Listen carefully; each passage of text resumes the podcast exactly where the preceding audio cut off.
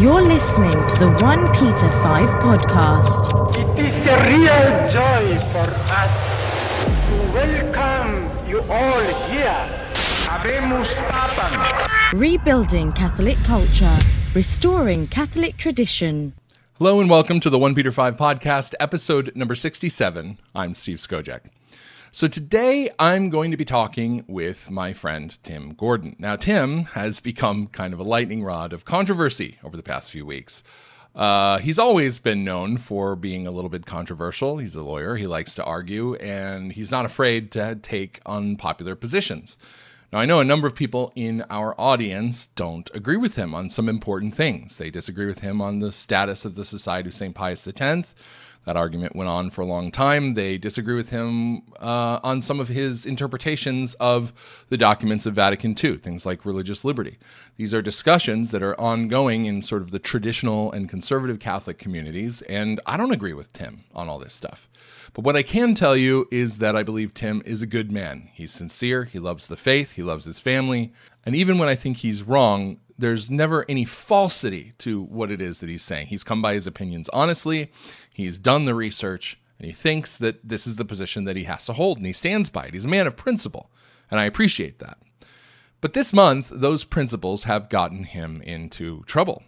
Uh, Tim's job at a Catholic high school uh, teaching theology has been non renewed. Basically, he was fired because he had already renewed his contract and uh, he had ratified the agreement, and then the school rescinded the offer after the fact. Why? Because of tweets that he had put on social media. Uh, relating to things like the protests going on with Black Lives Matter. He had a petition drive against him uh, for the things that he said um, from students and their parents, even some of the other teachers, I believe. We're going to ask him about that. But basically, you know, he teaches at a Catholic high school in California and California asserted itself in this position. So, Tim, who is a father of six, who actually has a disabled child who just had to have brain surgery, uh, I think it was last month, uh, to relieve problems that she has with seizures, is suddenly out of a job because he exercised his First Amendment right to speak publicly, not at school, uh, but on his own, about things that um, I think he has substantive reason to say. So today we're going to talk to him about this. We're going to talk to him about the encroachments that are happening more and more on conservative and religious speech and what it means for all of us. I think it's going to be a good show. So I ask you to please stick around. We'll be back with Tim Gordon uh, right after this.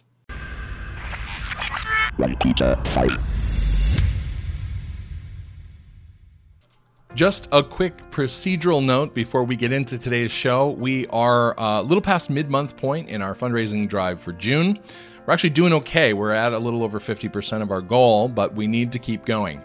Um, these shows, if you enjoy them, the articles that we provide, please, if you're able to do so, make a modest financial contribution in support of our work. It's tax deductible where allowed by law. We are US 501c3. So please go to 1peter5.com forward slash donate if you enjoy the work that we provide you and you find value in it. Put in a few bucks and enjoy the show. Joining me today is co host of the Catholic podcast Rules for Retrogrades and co author of the book by the same name. Doesn't really need an introduction. My friend Tim Gordon. Nice to have you back, Tim. Always nice to be with you, Steve. Great to be here. Thanks. Okay, so I know you've had a crazy couple of weeks. I hope things are calming down a little bit. You got six kids. Your daughter Abby just had brain surgery. What last month? Um, you already had a lot going on this year, and then you have this bomb dropped in your lap. And for those in our audience who might not have heard, and I'm guessing most of them have, you were essentially fired from your job teaching theology at a Catholic high school because of comments you made on social media, right? So, what exactly happened? Wow. Well, so uh, what, your viewers might not have seen is that many uh, vandals and murderers and arsonists were running around the largest cities in America, setting things on fire and killing people. Um, there's a, it's just a little thing that started happening two to three weeks ago. Lots of people don't know, and everyone was acting like it wasn't happening, and it was super weird, even though they were all going home to watch their television sets at night. Everyone was going into work, having water cooler talk and saying, hmm, did you see those peaceful protests? It was driving me nuts. So I had a series of tweets and I think YouTube vids on rules for retrogrades. Dave was in transit to his his new locale, so I was doing a lot of vids on my own, and I was just doing commentary like, why are these people allowed to do this with this? I mean, I, I watched in a section of New York, Soho, where there was cops standing down less than a block away from people that were raiding a, you know, Louis Vuitton store or something like that. It right. was not to be believed. It is the new level of the planned, calculated chaos that George Soros and the globalists have brought to America. So I was just saying things like um, Black Lives Matter is a in hard brackets FBI designated homespun terror org. I, I, I, made a tweet like that. I think that's the one that actually got me fired. I made some other less marquee tweets. On June the third, my friends who are ex students of mine. I, I, have I have a few uh, close ex students started lighting my phone up saying, "Hey, there's a petition out against you." It's kind of it's kind of the um, the ne'er do well uh, dissenters from church teaching from from grade to grade over the last over ten grades. Many of these uh, ex students were not ex students of mine. Some of them never even went to Garces Memorial High School. Um, I only there's like 146 signatures. I only taught I think well under half of them ever but there are dissenter families, liberal families that never liked the church's teaching on uh, abortion, gay marriage, and contraception. The, the, standard stuff. Yawn. Right. Right. Yeah. Um, never, you know, taught under half of them. And this was June the third. That was lunchtime. I, I can't remember when it came out. That's when I heard about it. Within a few hours, by 4:30, I was recording um, Henry Davis, uh, Black MAGA supporter in um, I think Kansas City, doing a, a podcast with him. Steph, my wife, walks into the room here. I was sitting as I am before you today, good sir. And she just gave me the cutthroat sign. And she said, you know, you're, you're done at Garces. And it was like in between lunchtime and sitting down to do that interview, Steve, you know what it's like. You prepare and all yeah, that. Yeah. I, I had, um, I'd sent the principal who I grew up with, uh, a, a, girl in my grade um, at, at Catholic school. I sent her a couple explanatory texts. I was just like, "Hey, I saw the petition. You know, no big deal. I, have been here before. This was not as far out on the limb of the tree as I've ever been." And they they kind of defended me before, so I just said, "Here's here's the FBI designation. Here's another article. BLM copying to it. We are a, a, more or less saying we are a black identity extremist, which is the FBI's designation in 2017 for homespun terror." And I was just saying, it's not my opinion and um, never heard back from her. She didn't pick up my call, and I thought, whatever, who cares? And I went and did my interview. Then a couple hours later, as I'm doing the interview, in walks Steph saying, "You're fired," and it wasn't. It was literally just um, a, a firing under the auspices of. So we're we're choosing not to renew your contract. Right. Yeah. Uh, I mean, that's a maneuver that schools pull that people don't know about they don't have to renew your contract, but you said that you had already ratified the renewal, right? That they had already offered it to you. Absolutely, absolutely. I mean, I, I so I, you know, I produced documents for LifeSite. They're they're a good, um, you know, journalistic outfit that that wanted to see the documents, and not only had I, this is typical Gordon. I had been uh, late on signing the papers because of COVID this year. We didn't really have a fourth quarter; it was virtual Zoom classroom and so I've been late re- signing my contract, and they're badgering me. They're like, you know, being the commodity that I am. I mean, seriously, I'm the Catholic face of the school, and the faithfuls in town, in this politically conservative town in California, one of the only ones, they wanted me back, and the school kind of uses me to leverage a, a lot of these um, donor families back that are faithful. They say, if Gordon ever goes, we're leaving. That's a that's a common refrain around town among the faithfuls. So they were badgering me, like, Tim, get in your contract. And then I, I got it in. So at court, I can tell you the legally trained mind of Gordon, that's excellent evidence. Not only did I sign it, but they were reminding me, like, Tim, come on, get your contract in. That was yeah. as late as May. So it's just, it's a slam dunk. It's breaching. And you've got that in writing. I mean, that's not, yeah. they're, they're, they're sending you emails and everything saying, hey, we need this done.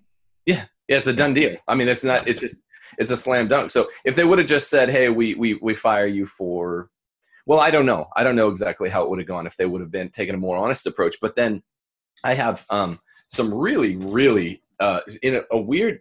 It's weird because in a conservative town, here's the article they wrote on me in the paper. I've been targeting targeting Black Lives Matter. yeah, targeting them with with like a like like stuff. how like targeting them with rocks like on windows or targeting to steal their things curb stomping them to death in the street for protecting their stores is that how you were targeting them metaphorically he, he, he sob Gordon. yeah it's just ridiculous. It's I, I swear to you it's like the most conservative city in baker in california my home. and that's how i know by the way that you're not just like being self-aggrandizing.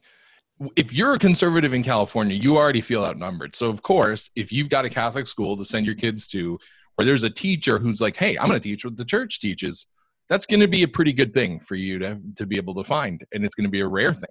Right exactly. Exactly and it's i mean not only that compound it with the fact that i'm the uh, it's the only catholic high school in bakersfield. People don't know because everyone rags on bakersfield.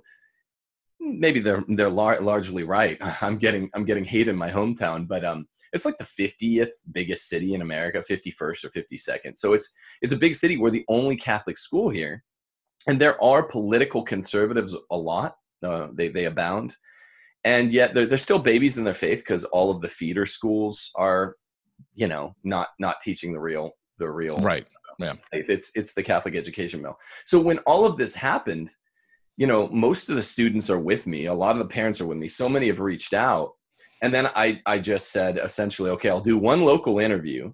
Um i told the superintendent this. I'll do one local interview. And the guy was being hostile all the tv stations did it they reached out i'm not going to give comment. The newspaper ran this article that just skewered me. I you know basically we we have to leave town because we have blm here in town. It was hard to get our number uh, off the the white pages. So we're bailing town even though we have most majority support at the school. They're going to feel the heat when school starts in fall. It's crazy but all of the national media has jumped on my side as i as i promised the superintendent they would and here here we are i mean it, So I want to break some of this down. Um, you know, obviously, saying something like what you said is going to be perceived as controversial, especially in this climate uh, that we're dealing with socially. But I want to know more about your reasoning behind it. You know, obviously, the president declared Antifa a terrorist organization, but he didn't say it about Black Lives Matter. We know there's been a huge intermixing of the two in all these riots and protests. Are they really the same in that regard? I want you to explain that a little bit more for people who haven't read up on it like you have. Why do you say it? I mean, you mean it, so why do you say it?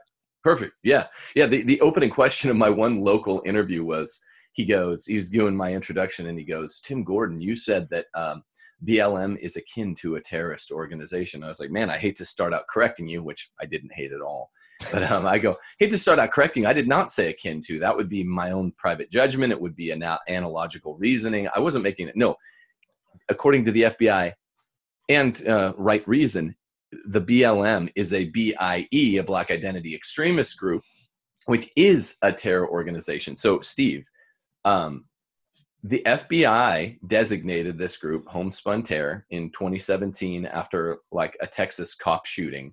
Uh, Black Identity Extremism was basically uh, uh, christened this new term, this label, for uh, what happened in uh, 2015. You know, the the I think the Ferguson stuff.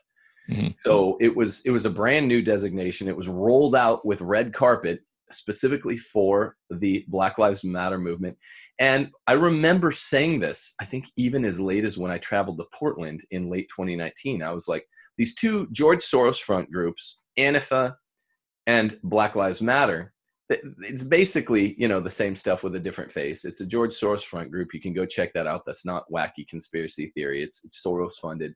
It's, it's not a grassroots organization. Both of them have um, titular heads and for 2017, 2018, 2019, I said this as I traveled to Portland. It's weird that BLM is easier, more politically correct to beat up on than Antifa.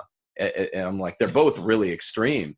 But that all switched, the whole narrative switched. I remember in 2017, 20, everyone said, oh, homespun terror. They were the group, um, BLM, that was um, in Philadelphia in the 2016 election, general election um, they were standing outside intimidating voters. Everyone saw that. So they do use uh, um, crass uh, political force to achieve a, uh, a certain uh, socio-cultural end. That's the definition of homespun terror. Uh, if you go to their website, it was started by a few lesbians. They say that their goal is to destroy the Western nuclear family.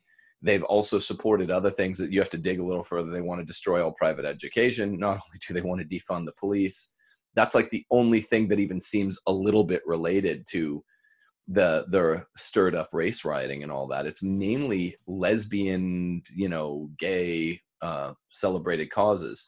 LifeSite ran a follow up article to the interview they did with me saying a Christian cannot support BLM. Its main crosshairs are trained on Christians. And let me ask you this then, because I think that Black Lives Matter, there is a, a movement, and I don't know, you know, how formally created this organization is and how formally people can adhere to it.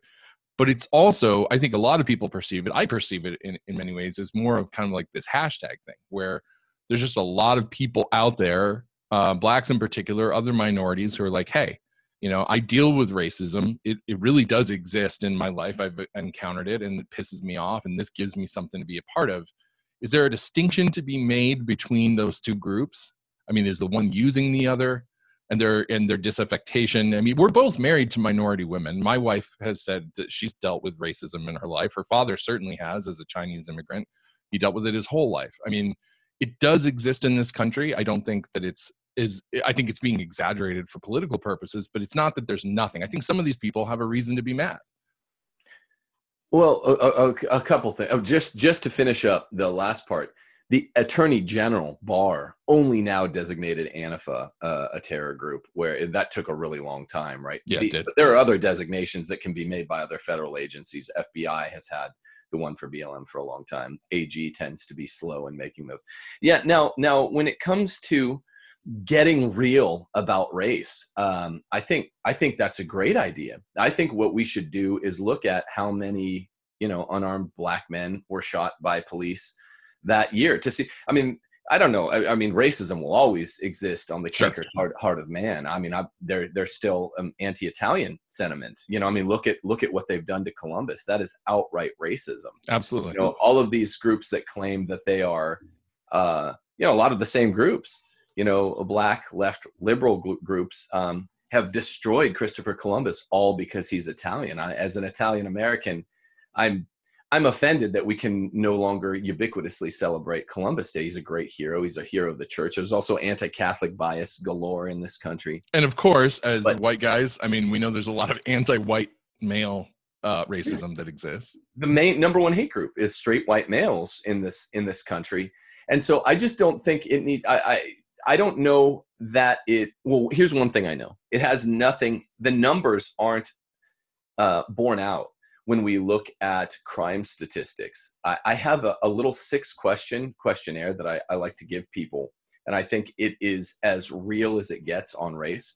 Why do 12% of the population do um, right around half some stats say right under some say right over right around half of the violent crimes. Some people i think it's 60% of the robberies. That is a race question we have to ask. Why does 12% of the population mostly black males do well you know five times their proportion? Yeah. In the robberies and the violent crime. I mean and when you can, I mean, and Alan Keyes brought that up actually during the I don't remember if it was the 2001 election or if it was uh, no I don't uh, what was the year? It wasn't 2001 I'm trying to remember it's 2004 so it would have been 2000 election. Uh, Yeah.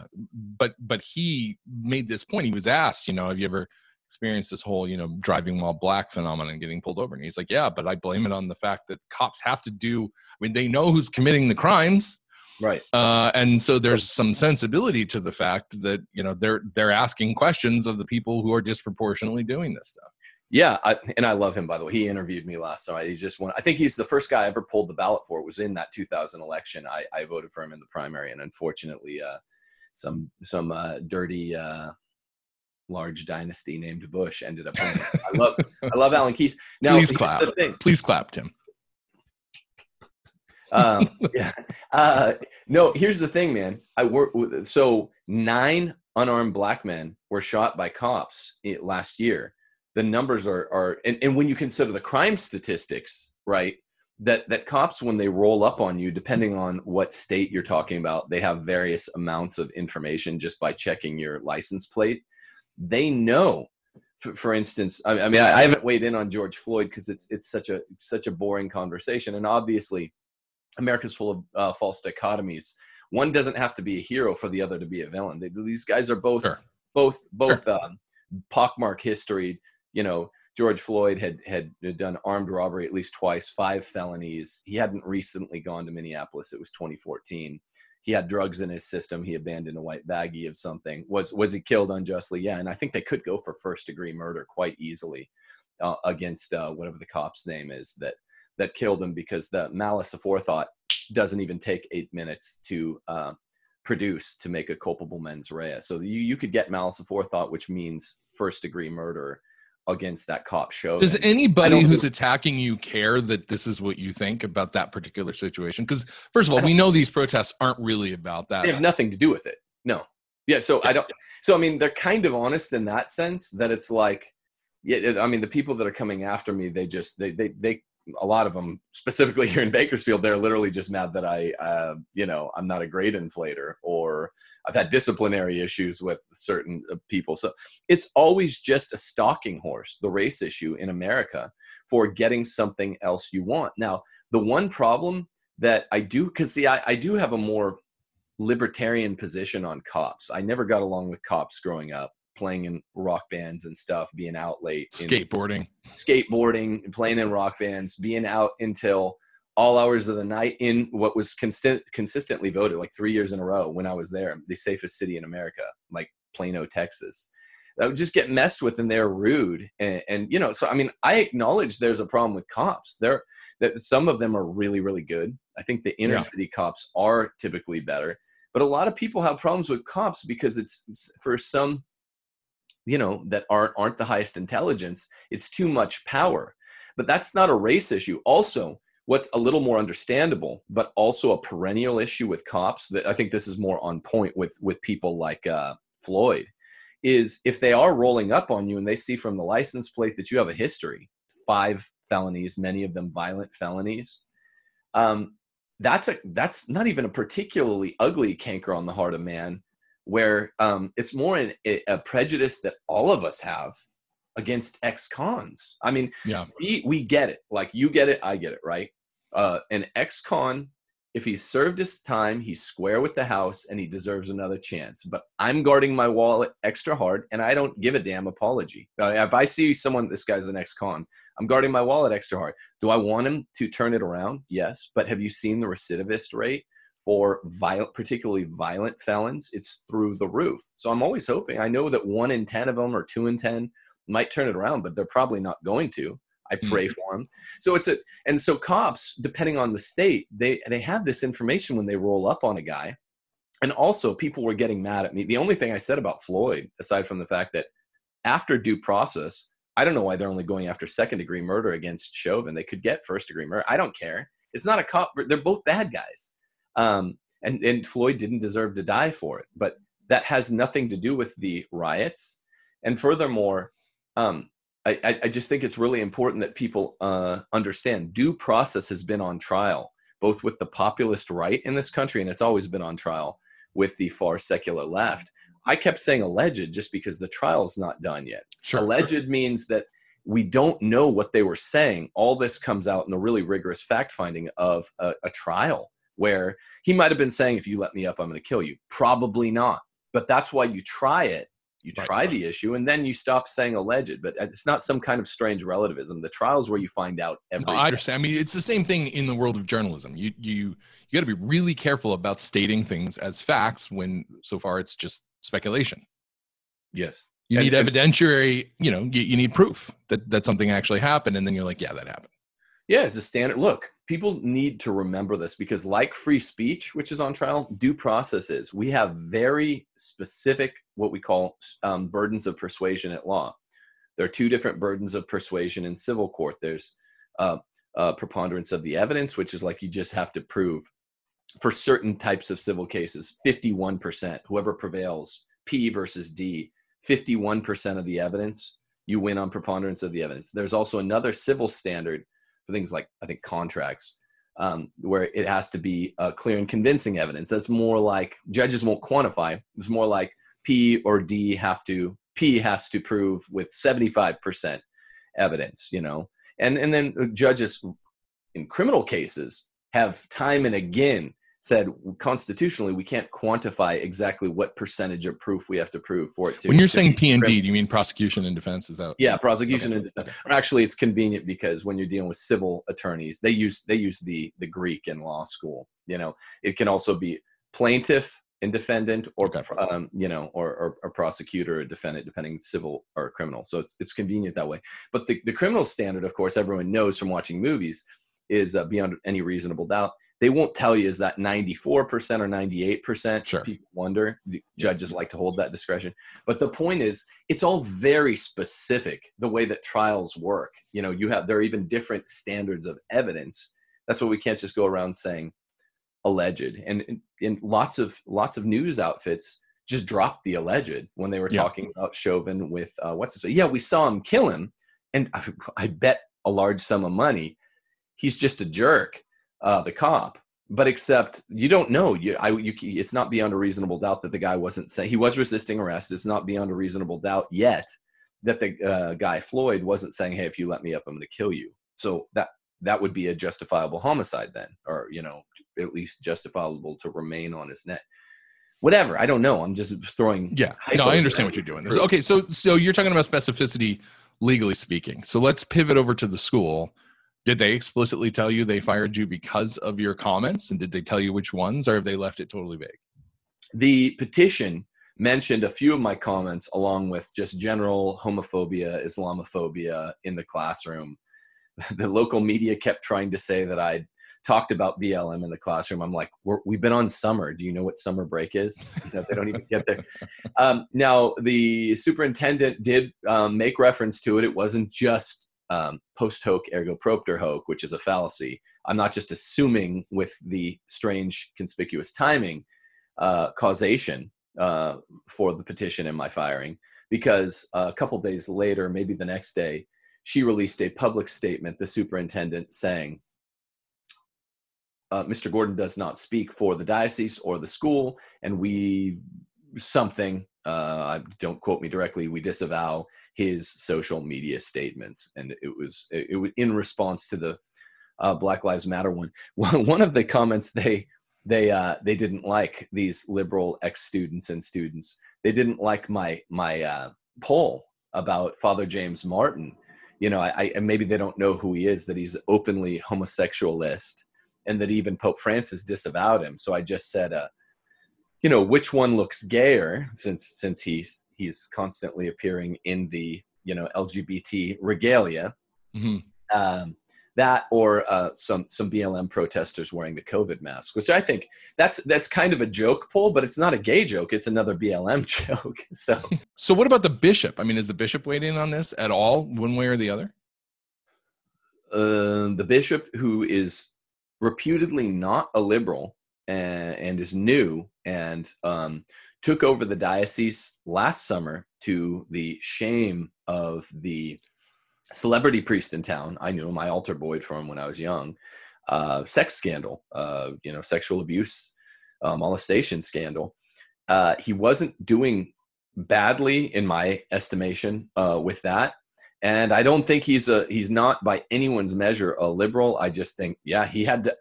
I mean, I, I don't know. You might know better than I do actually how dioceses chanceries work. I think he has to sign off on anything. Uh, the superintendent is below the bishop of schools. We're, we're in the diocese of Fresno. There's only one, which is another large city non Californians don't know about.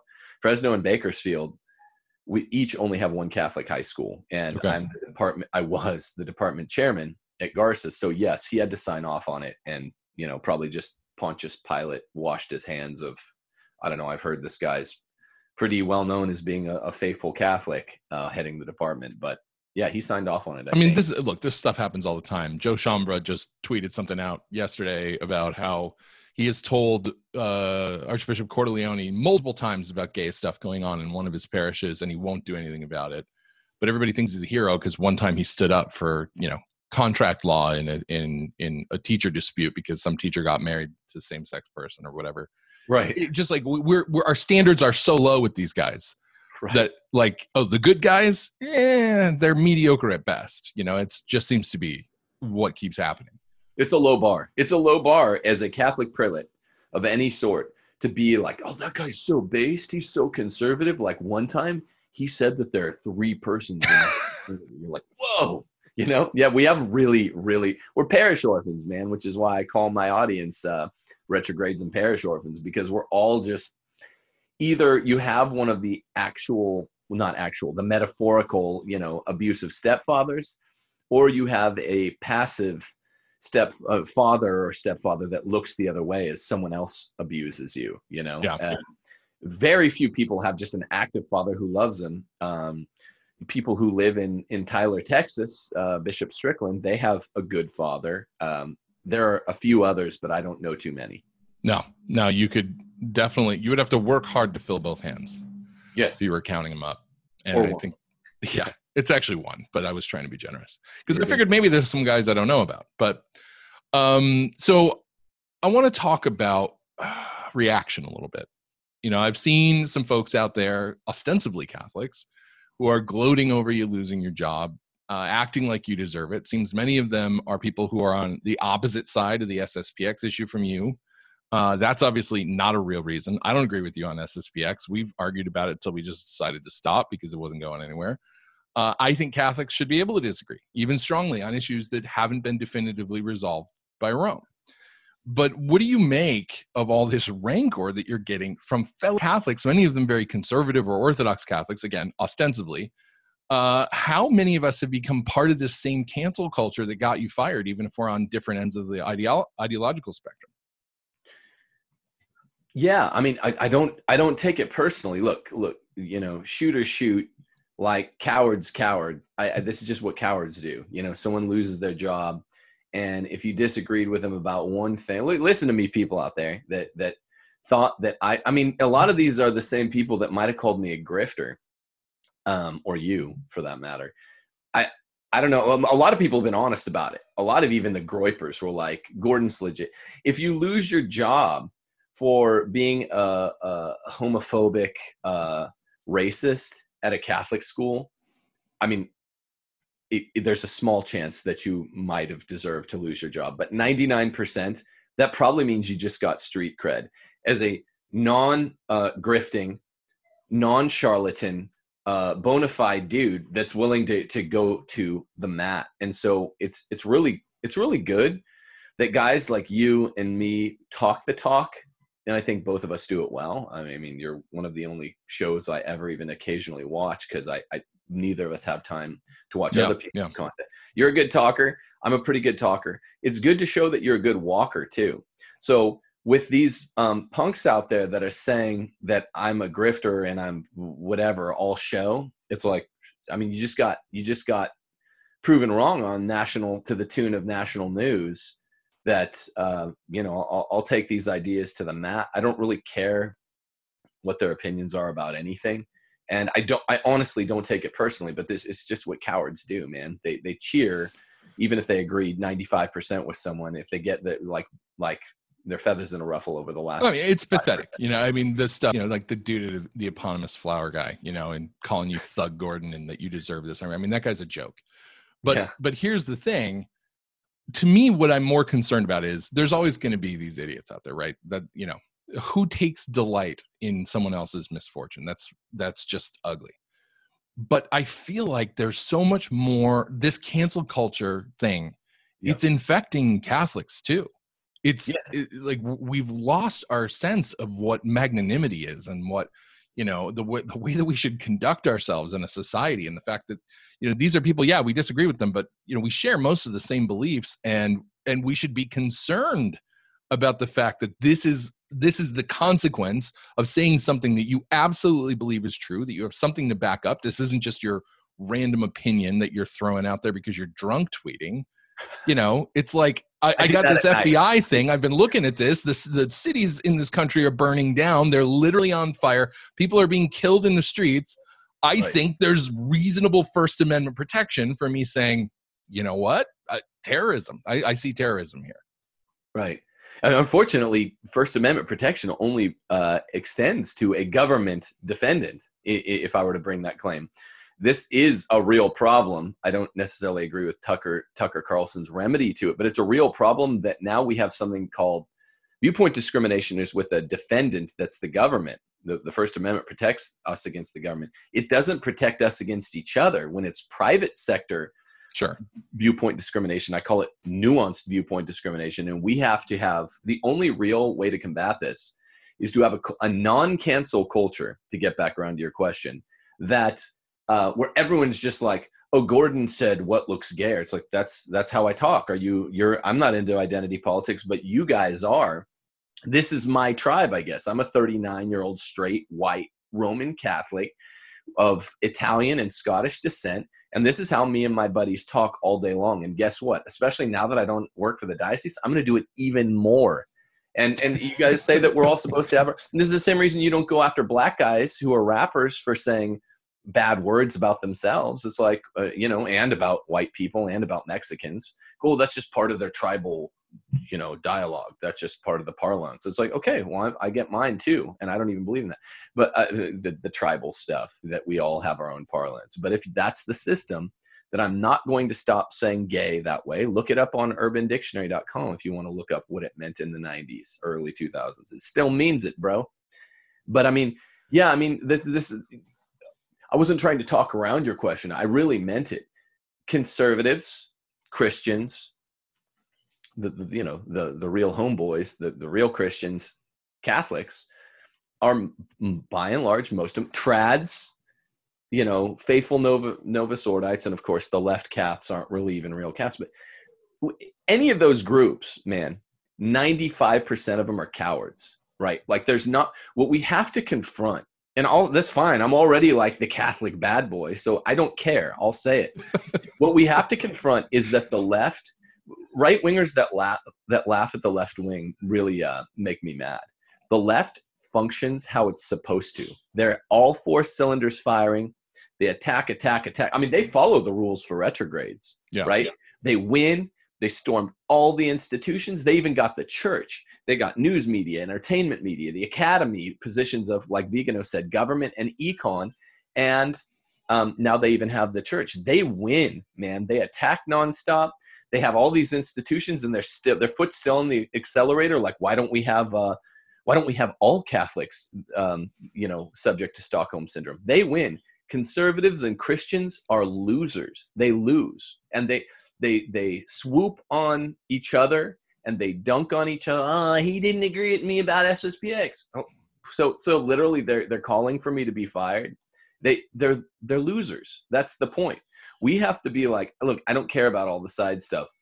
We're going to circle the wagons. We're going to defend each other. We're going to create an, a digital community. Look at me. I disagree with lots of conservatives, but I I like them all. I don't care. I'm not a Nazi at heart the way a lot of these people are that think you have to agree about everything. And also, I want to go fight. I want to go fight the real bad guys, not not the people I disagree with uh, within Catholicism about this or that, or even conservatives who are secular or Protestant. I, I still want to work with those people when we're not talking about theology specific dialogue. I want to work with these people to go fight the bad guys and win. But there are no men that want to just go fight and link arms. These people have never been in a street fight if someone's helping you watching your back in a street fight, you don't start going, well, what's your uh, position on Archbishop Lefebvre? I mean, you're just like, thank you. That's what it is, man. It's a street fight. Fight. You know? These yeah. people don't get it. They've never thrown a punch. And yeah. and men that haven't thrown a punch, there's something wrong with them. Sorry. They, they don't understand. Liberals fight dirty. Radicals are in it to win it. They want to kill all of us. They want to silence all of us the next time a Democrat gets into office, they're going to shut down AM talk radio. They're going to try to sh- uh, monitor the internet. They're going to make it a crime to say Catholic things, like it is in, in Canada in some cases. And eventually they're going to try to throw everyone in camps. I'm not joking, and neither are they. And they're deadly serious, and they're winners. And conservatives and Christians, you guys are losers. Become winners. Fight. I, I, actually, I mean, that was the next question I was going to ask you is even the people who can't stand you, hate your guts, they should be concerned about what happened to you. And I don't know why they can't see that. I mean, this is not just a threat to pugnacious guys who say provocative things. You know, it's a threat for everybody who wants to believe in something. Right. Well, specifically, I think you're talking about pretty pretty faithful Catholics. You know, yeah. Um, yeah. disagreements about stuff that I'm not really that interested in, notwithstanding pretty faithful Catholics. is like they want to make the practice of the one true faith, Roman Catholicism. It's a high agenda item. The Catholic Spring. Look at uh, Hillary's campaign emails from the WikiLeaks dump in 2016. They want to make Catholicism even more of a joke than we all say Vatican II's effect made it. So I, I yeah, I don't get it. They're they're just not people that don't want to link arms um, at least against the bad guys. We don't have to link arms when we're discussing some super uh, uh, infinitesimally small minutia within the faith. But then forget that. Now we've got to go fight like something much closer to an actual street fight. They don't want to link arms, and they're going to be the one paying the price for it, along with all of the rest of us.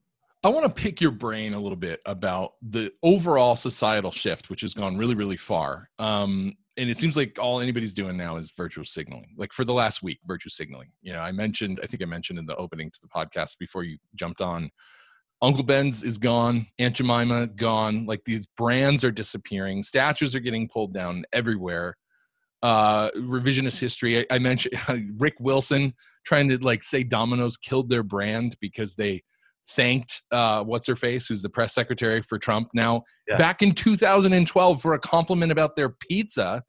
Somehow that's political now. I mean, it, it's it's absolutely the dumbest thing I've ever seen. And you know, maybe some of this stuff has baggage and it needs to go. I don't know if Aunt Jemima, whatever. Don't eat maple and butter flavored corn syrup. Just get real syrup. You know, whatever. I don't care. No, I like Aunt Jemima. I'm going to stick up for her. She's like I mean, I don't know enough about the brands to have an opinion had. one way or the other, but Wait a minute, wait a minute, Steve. Are you saying Mrs. Butterworth's is better than Aunt Jemima? Is this a race thing we need? well, I mean, she is an sometime? animated uh, syrup bottle, which I would like syrup that walks over and pours itself out of its own head Yeah. onto, onto my pancakes. I mean, that's Here's what I'm saying though. I like them stuff. both. I like Mrs. Butterworth. She's she's closer to my cultural experience, but I like Aunt Jemima too. I like black and white. I love them all. I want to convert them all to uh, my my uh, Roman Catholicism of syrup. But I mean, But- look, it's gotten to the point. So the other night, you know, you and I both still do some video games because you know that's what we do. So Yeah. we grew up doing. And the other night, I'm like, I'm gonna blow off some steam. I'm gonna go play some Rocket League. And people who don't know what Rocket League is, it's just it's literally like you play soccer against other people online in rocket powered cars. It's as fun and as dumb as it sounds. And the matches only last five minutes, so you can go a few rounds and then go do something. And else. important. Yeah. No. Yeah. So anyway, so I go to get into Rocket League, which I really enjoy. Uh, and there's a splash screen about racism Oh my gosh. before I can get into the tournament. You know, and I- I'm sure it had something to do with because they do have problems. I mean, I've I've run into some pretty nasty commentary from the other players and stuff like that. I think that's what it was addressing. But I was like, I just want to play a game. I don't care what your company thinks about this. I don't want to hear your social commentary. I'm just hitting the button, just trying to be like, I just want to blow off some steam, and that's it. And and I, I'm just I, I find myself wondering how is it possible that these special interest groups, often making outrageous demands, have so much power and so much control. The tail is always wagging the dog these days. How did we get there? because because they're so good. I mean, radicals, they're our enemies, right? But one, because they have the supernatural diabolical force. Remember, Satan's uh, uh, highest intellect, even among the fallen angels, right? Yeah. He's uh, the highest highest class of angel before he fell. He's so smart, and this does have to. This does figure into even what we were saying before the the divisiveness on the far Catholic right. He's even figured a way into that he's like you don't get them by by they're not going to virtue signal each other with you know Aunt Jemima bottles they're going to virtue signal each other with like well uh how many uh novus ordo versus how many non-novus ordo masses did you go to in the year 2017 i mean that that's that's literally satan's legion divisiveness um he's so smart and he obviously is behind the major you know the, the radical party the the american democrats um, the, the last real standing block between Satan really having total reign in the 21st century on planet Earth. I mean, just America, whether you like it or lump it, it's standing between total secular humanist, Satanist globalism, and uh, and and connecting with its goal. And then also, Uh, because of that supernatural point number one, you got point number two. For whatever reason, they're super ambitious. They never take their foot off the accelerator, and so they're like, "Yeah, we're totally winning." we're totally we, we stormed all the institutions like i said before but let's not even let these conservative guys that you know need to recharge their battery. I don't recharge my battery by reading philosophy or theology. That's what I do, right? Or, or social commentary. I recharge my battery by going and playing 16-bit video games from the middle 90s. I mean, like, like, you're saying, that's I have to think of nothing for a while. Me and you yeah, always yeah. You just got to clear it all out because you're spending all your time immersed in that, and you just need to dump, flush right. it out. And you need you, you to be passionate in front of the screen, or when I'm writing, I need to just unplug. I go. I bought a longboard. I've never had a long skateboard before in my life. I always skateboarded. I just cruise around my neighborhood and I, I have great ideas then when I get away for 25 minutes. I'm like, oh my God, I have great ideas as to what to write. They know if they can attack you and get you even on your battery recharge, then they're they're they're disabling the best fighters on the opposition party, like Steve Skojec, from being able to do what he needs to do. Recharging your battery is real. It's a real metaphor. it's literally metaphorical. It is literally metaphorical and proverbial. Yeah. No, it's it's it's staggering how people interrogate the profundity of the proposition that they are so ambitious they attack you in your syrup bottles they attack you in your downtime and that's just how good they are that's how good the radical left is but how have they gotten us to the point where we're so defensive that when they make these attacks that are ridiculous we feel like we have to explain ourselves i mean they do it to everybody i'm not i'm not no i'm not saying that i'm not doing this like you find yourself on your heels. I, I mean, it's happened to me where I'm like, hold on, wait, do I need to explain this? You know, it, and it's like I don't know how to play the game when I find myself in a corner there. Because all right, so it's rule it's rule number 1, rules for retrogrades. You have to always be on offense. It's actually Dave's rule. I insisted it go number 1. And he, you know, we're getting into a politeness contest. He's like, "No, one of yours should be number one." I was like, "No, it's the best rule in the whole book. You ne- uh, and there are other ones: never compromise, never apologize, publicly, you know, unless it's a, a mortal sin or something like that. Dave starts out with like rule number one chess grandmasters know it. Dave, Dave's a, a very talented chess player. Generals know it. Boxers know it. Football coaches know it. Always be on offense. See, conservatives who have this this cowardice, Christians and conservatives are always struggling with the virtue of uh, fortitude, and they're always um, exercising cowardice. That that's that's a big uh, bet noir for us. So when we hear things like Gregg Popovich, coach of the Spurs, saying, you know, Rudy Tomjanovich, coach of the Houston Rockets, saying defense wins championships, conservatives love this, and they they turn it into an even bigger mantra because it's like, oh yeah, that's that's right. We just play defense. We're always on defense. The radicals always have us on our heels.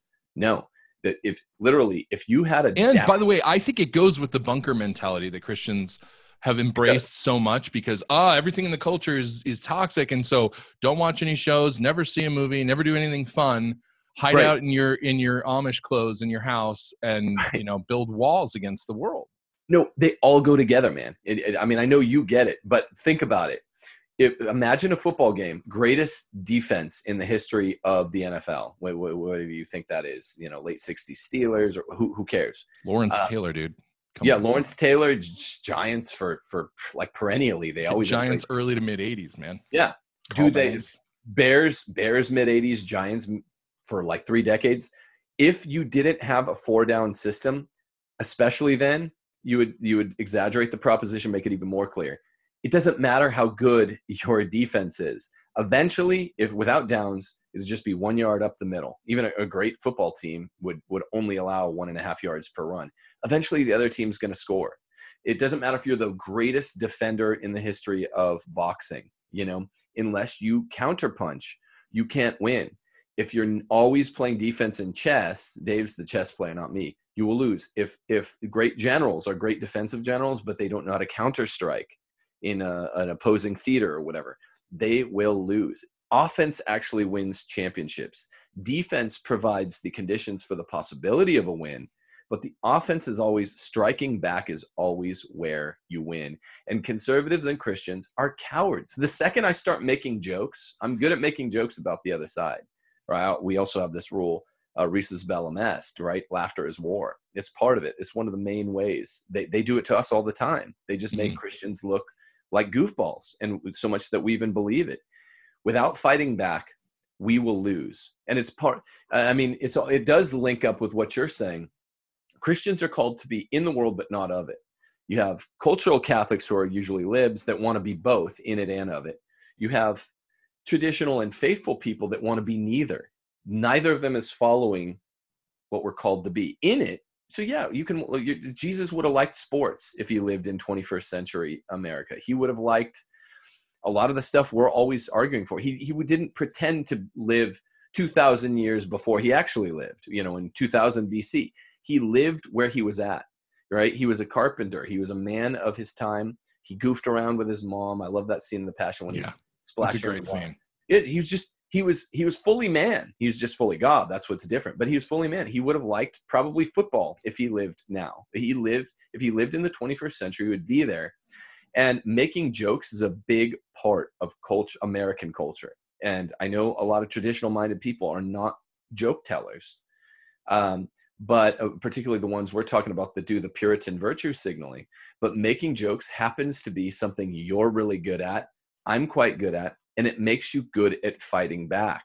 And other Christians, even ones that watch your programs or mine, are like, "Well, I like him, but I think he's he's being a little too offensive, a little too much joke." It's how you win. Yeah. It's how you win at a lower level of warfare. If, okay, so where is all where is all this headed?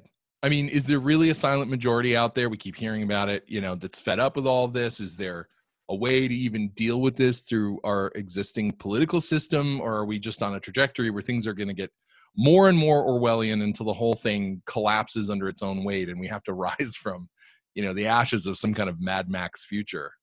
You know, barring some divine intervention, which I'm not in a hurry for, and I and I honestly don't really expect. I think there's a lot of people who are obsessed with the doom and gloom of the prophecy industry too. Yeah. I, I, I mean, God has allowed us to go through a lot of things in the past. People have survived wars and bubonic plagues and empires and all kinds of stuff that that is just as bad in a different historical context as what we're going through now is is now special. Is you know where does it go? Yeah i'm never i'm never a um doom and gloom guy when it comes to it. If you read my first book catholic republic you get what the insinuation the clear insinuation of i just bought it but i haven't but i haven't read it yet. But so i did it, buy it. We balkanization is look when jefferson was president even when he was vice president and then again when he was president in 1801 he said because his his main people were the anti-federalists. There, there are three factions of anti-federalists. Some were more extreme than others. The more extreme ones wanted basically smaller polities. In other words, one faction wanted 13 separate states to be 13 separate countries. The middling faction wanted like the 13 states to be basically divided into four countries. The moderate anti-federalists like George Mason were just like, we can all be in one union, even though that's really big for a republic. Never been a republic that big. Is even the 13 colonies but if we do this this and this we can you know with a bill of rights we can weather it. Um, jefferson whose people were the virginian uh, anti-federalists was like as president he's like the future of american happiness does not depend on um, multiple unions or just one. It either one's viable as long as we keep to the constitution and a few other things. But the point is he did acknowledge even as president and vice president before that there might come a time when you have to balkanize for the when when we don't have a res publica a publicly shared ideal which is the center of a proper functioning republic um, which we don't with people like antifa or or blm or anyone that supports them then you have to break it up. You have to balkanize. And i, I don't believe it's the end of the world. The providence i do see steve was 2016 November, whatever that yeah, was. it's huge, and, and, not just here. I mean, what happened with Brexit? There's something going on in the world. Yes, but I, I do believe that uh, Great Britain, they, they, it's basically lost. It's part. I, I do believe America, as filthy as the culture's gotten, as overrun and stormed as our institutions are, I do believe it's the city on the hill. It's an unpopular position with trads, but there, there's something real happening. Um, we need Trump to win again. I think only three times in the history of the Republic has in, in 2024 has the incumbent party that had eight years of presidency won another four. We need that because the next time the Democrats get in, it's going to be really bad. I think we do need to start as conservatives. I'm not just talking to Catholics and not just even Christians, secular conservatives too. We need. I've been trying to do this since 2008, and I've published articles on it. Uh, I got on. I think an FBI watch list for public an article, uh, publishing an article with American Thinker in 2012 called "Declaration of Grievances," saying, "Look at the grievances uh, against the colonists in 1776. Compare those to ours now." I said in 2012, ours is so much bigger, and they were ready to part with the former regime. Um, we need to break it up, and we conservatives need to start having a serious conversation about balkanization you know and just hey we we hate the far left the far left hates us let's just divide the whole thing up. But in answer to your original question conservatives i go back to this conservatives are cowards. Most christians are cowards and they want they're they're fat happy. In, in the tragedy of caesar right what did caesar say? He wanted because he wanted to be a tyrant i want men about me who are fat meaning not not hungry complacent. That's conservatives and Christians around the world, but especially in this country. And there is no sleeping giant. So I guess this goes against, this militates against my earlier point. What I've wanted for over a decade now is to have a, a serious conversation about how do we break the country up, get a, a smaller, realer republic, a res publica where we all share like a civic religion and maybe a real religion and uh, divide it into a number of decent sized res publicas that's the only way forward. It's ratchet effect. Uh, once the republic gets bespoiled, you can't go back. But yeah, I, I don't think there's a sleeping giant. I think. And do you think that that's a realistic possibility, though? I think when look, republics are supposed to be about the size of Virginia or maybe West Virginia. If you look at all the classical Republican theorists, which I look at in Catholic uh, Republic, the Venetian Republic lasted 1100 years. The Swiss cantons lasted about a thousand the uh, England, which really was a republic starting with Magna Carta, lasted. When did it die? You know, middle 1900s. It lasted seven, eight hundred years. So, if you look at these and you look at all the classical Republican theorists, from Plato and Aristotle through uh, Cicero, Augustine, you know, the the uh, the classical Catholic guys like Suarez, Thomas, the Salamanca guys, Montesquieu, they all said republics have to be small. There are three cardinal rules. They have to be small, not a continent size, the way we've been trying to call this a, a thing. They have to be univocal. People have to basically share a res publica, which usually means a religion or at least moral system. And, and then there's another thing with checks and balances that constitutes the third rule. But I think it could be realistic if you're talking about like breaking it up into small breakaway groups. But then I look at conservatives and I, I, get discouraged. I'm like, oh, they're still just wanting to go to work and say they're a conservative and a good Christian because they go to work and provide food on the table. You got to do so much more than that as a man. It's such a higher calling than just going to work, coming home, never talking to your neighbors, never going to a tea party, never being politically active. So I don't know. I don't know. Yeah, it's a uh, man. It's a it's a rough road ahead, and I don't know I don't know where. I mean, I don't know if you know because the chaos that we're seeing now, I'm expecting it's going to die down, but it seems like every time it starts up again, it gets just a little bit worse. And then we have, you know, I mean, we had the Ferguson riots years ago in in uh, Baltimore and all that stuff. There was the rioting, you know, and then it was like it was bad, but this was worse, and it just keeps getting worse every time. And all this social breakdown, you know, and now we're adding in pandemic crap and all, you know, all the stuff that's happening to us and the year just keeps throwing things at us. It's not slowing down. And i just i don't know. Like i i don't want to be fatalistic but at the same time i wonder how much more of a crescendo we can we can go to before the fall.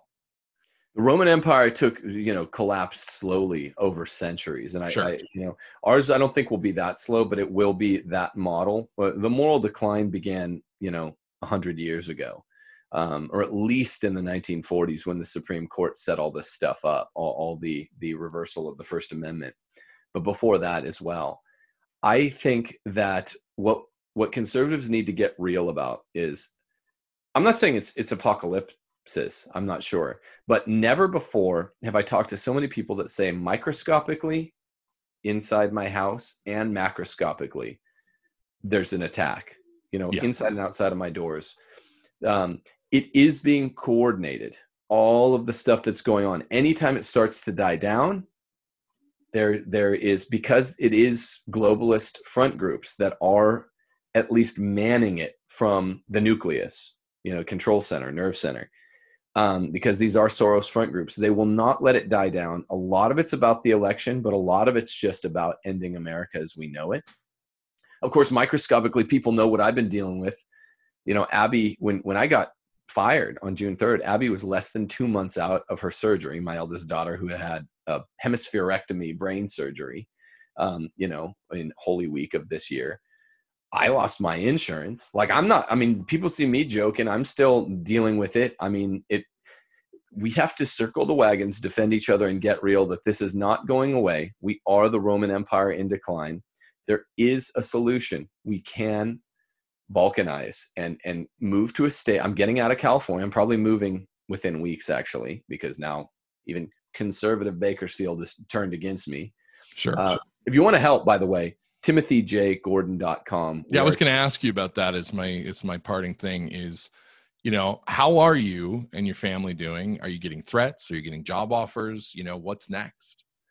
We're doing. It's. it's I'm surprised no threats. We keep getting out of town um, just because it's it's weird. I mean, I have lots of guns. Pe- most people that know me know that, um, and I'm not.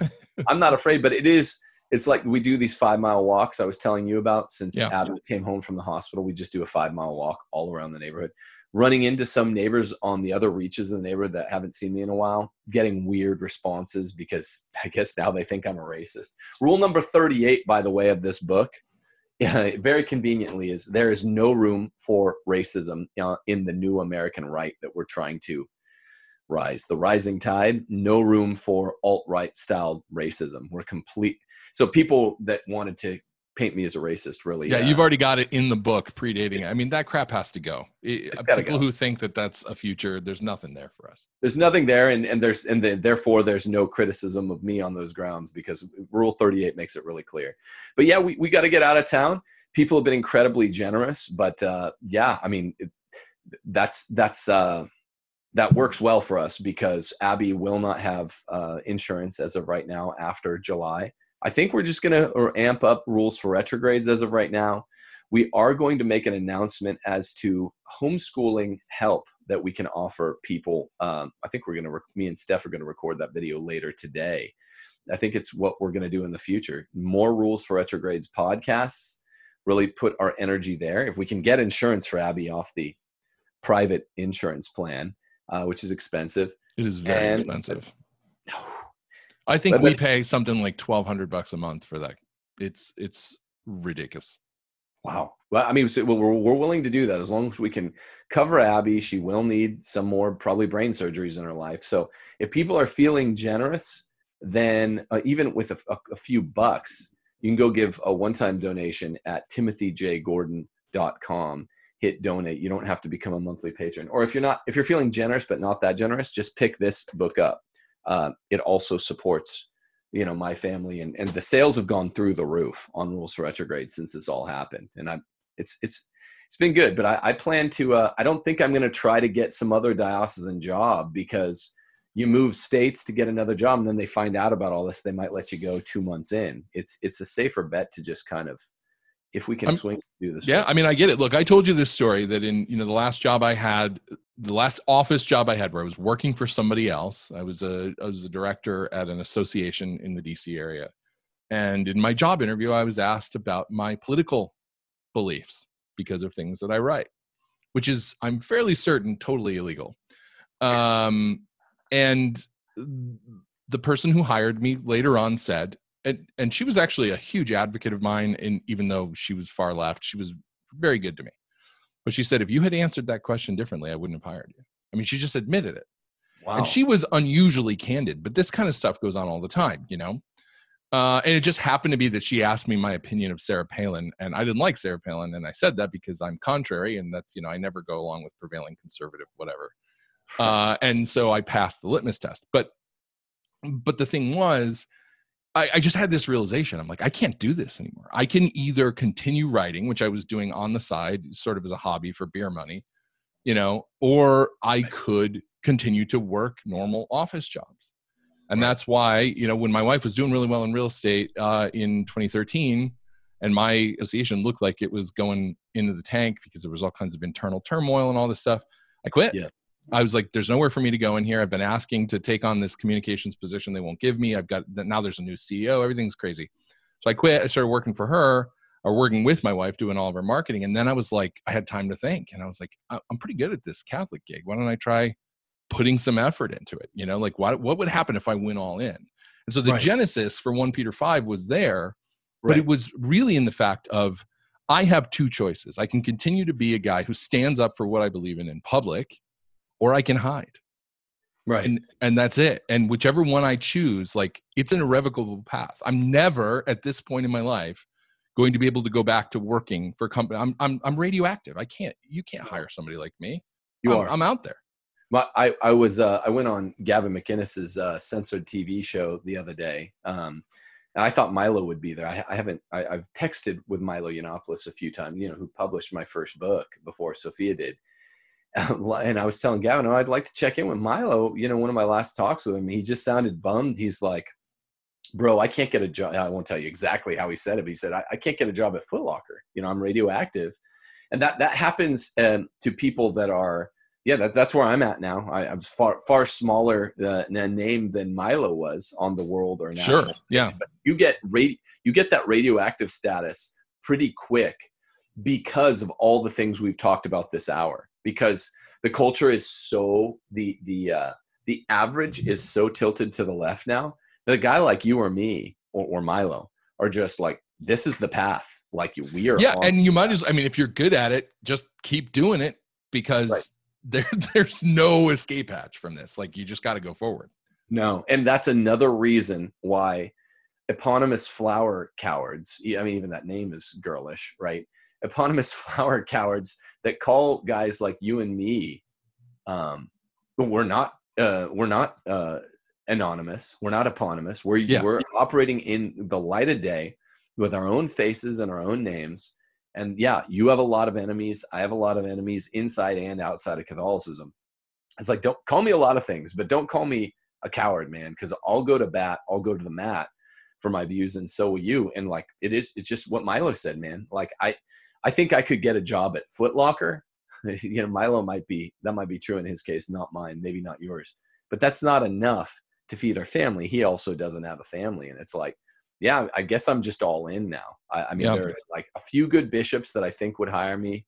Indication from one that he would, but it's like, I mean, okay, but if you're working for a diocese and the good bishop goes out, there's no future in that. You're just it's curtain. No, exactly. And I'm seeing that happen to priests. I had a good friend who went into a diocese under a, a, a good a bishop, and then a bad one came in, uh, and it wasn't good for him. Um, right you know and so and this is why when people call us grifters i mean we make fun of them but those people are a-holes right it's like this is i i support eight people i have a, a nine if you include the elderly parent that i take care of most of the time you know i i'm trying to be economically productive and and hire people where i can afford it. I'm trying to to do something here and that takes money. Yeah yeah, yeah. you you know you, you've got to have money to do it. And and so luckily, I think for us, despite the fact that there are these, uh, you know, these little imps out there that want to nip at our heels all the time, there are enough people who are hungry for people giving them the truth, who aren't right. restrained because some bishop has them on a leash, who aren't restrained because they've got mega donors who are like, no, I don't, I don't like how you talked about that. I would like to see you cover this. You know, I don't ever want to be beholden to that. Like, I actually have a fear of 1 Peter 5 growing too big. And I've had opportunities to make it go in certain ways. And I'm like, if I do that, I'm going to lose control of it. If I do that, somebody else is going to be able to, to, to body check me and be like, I don't want you to say this thing.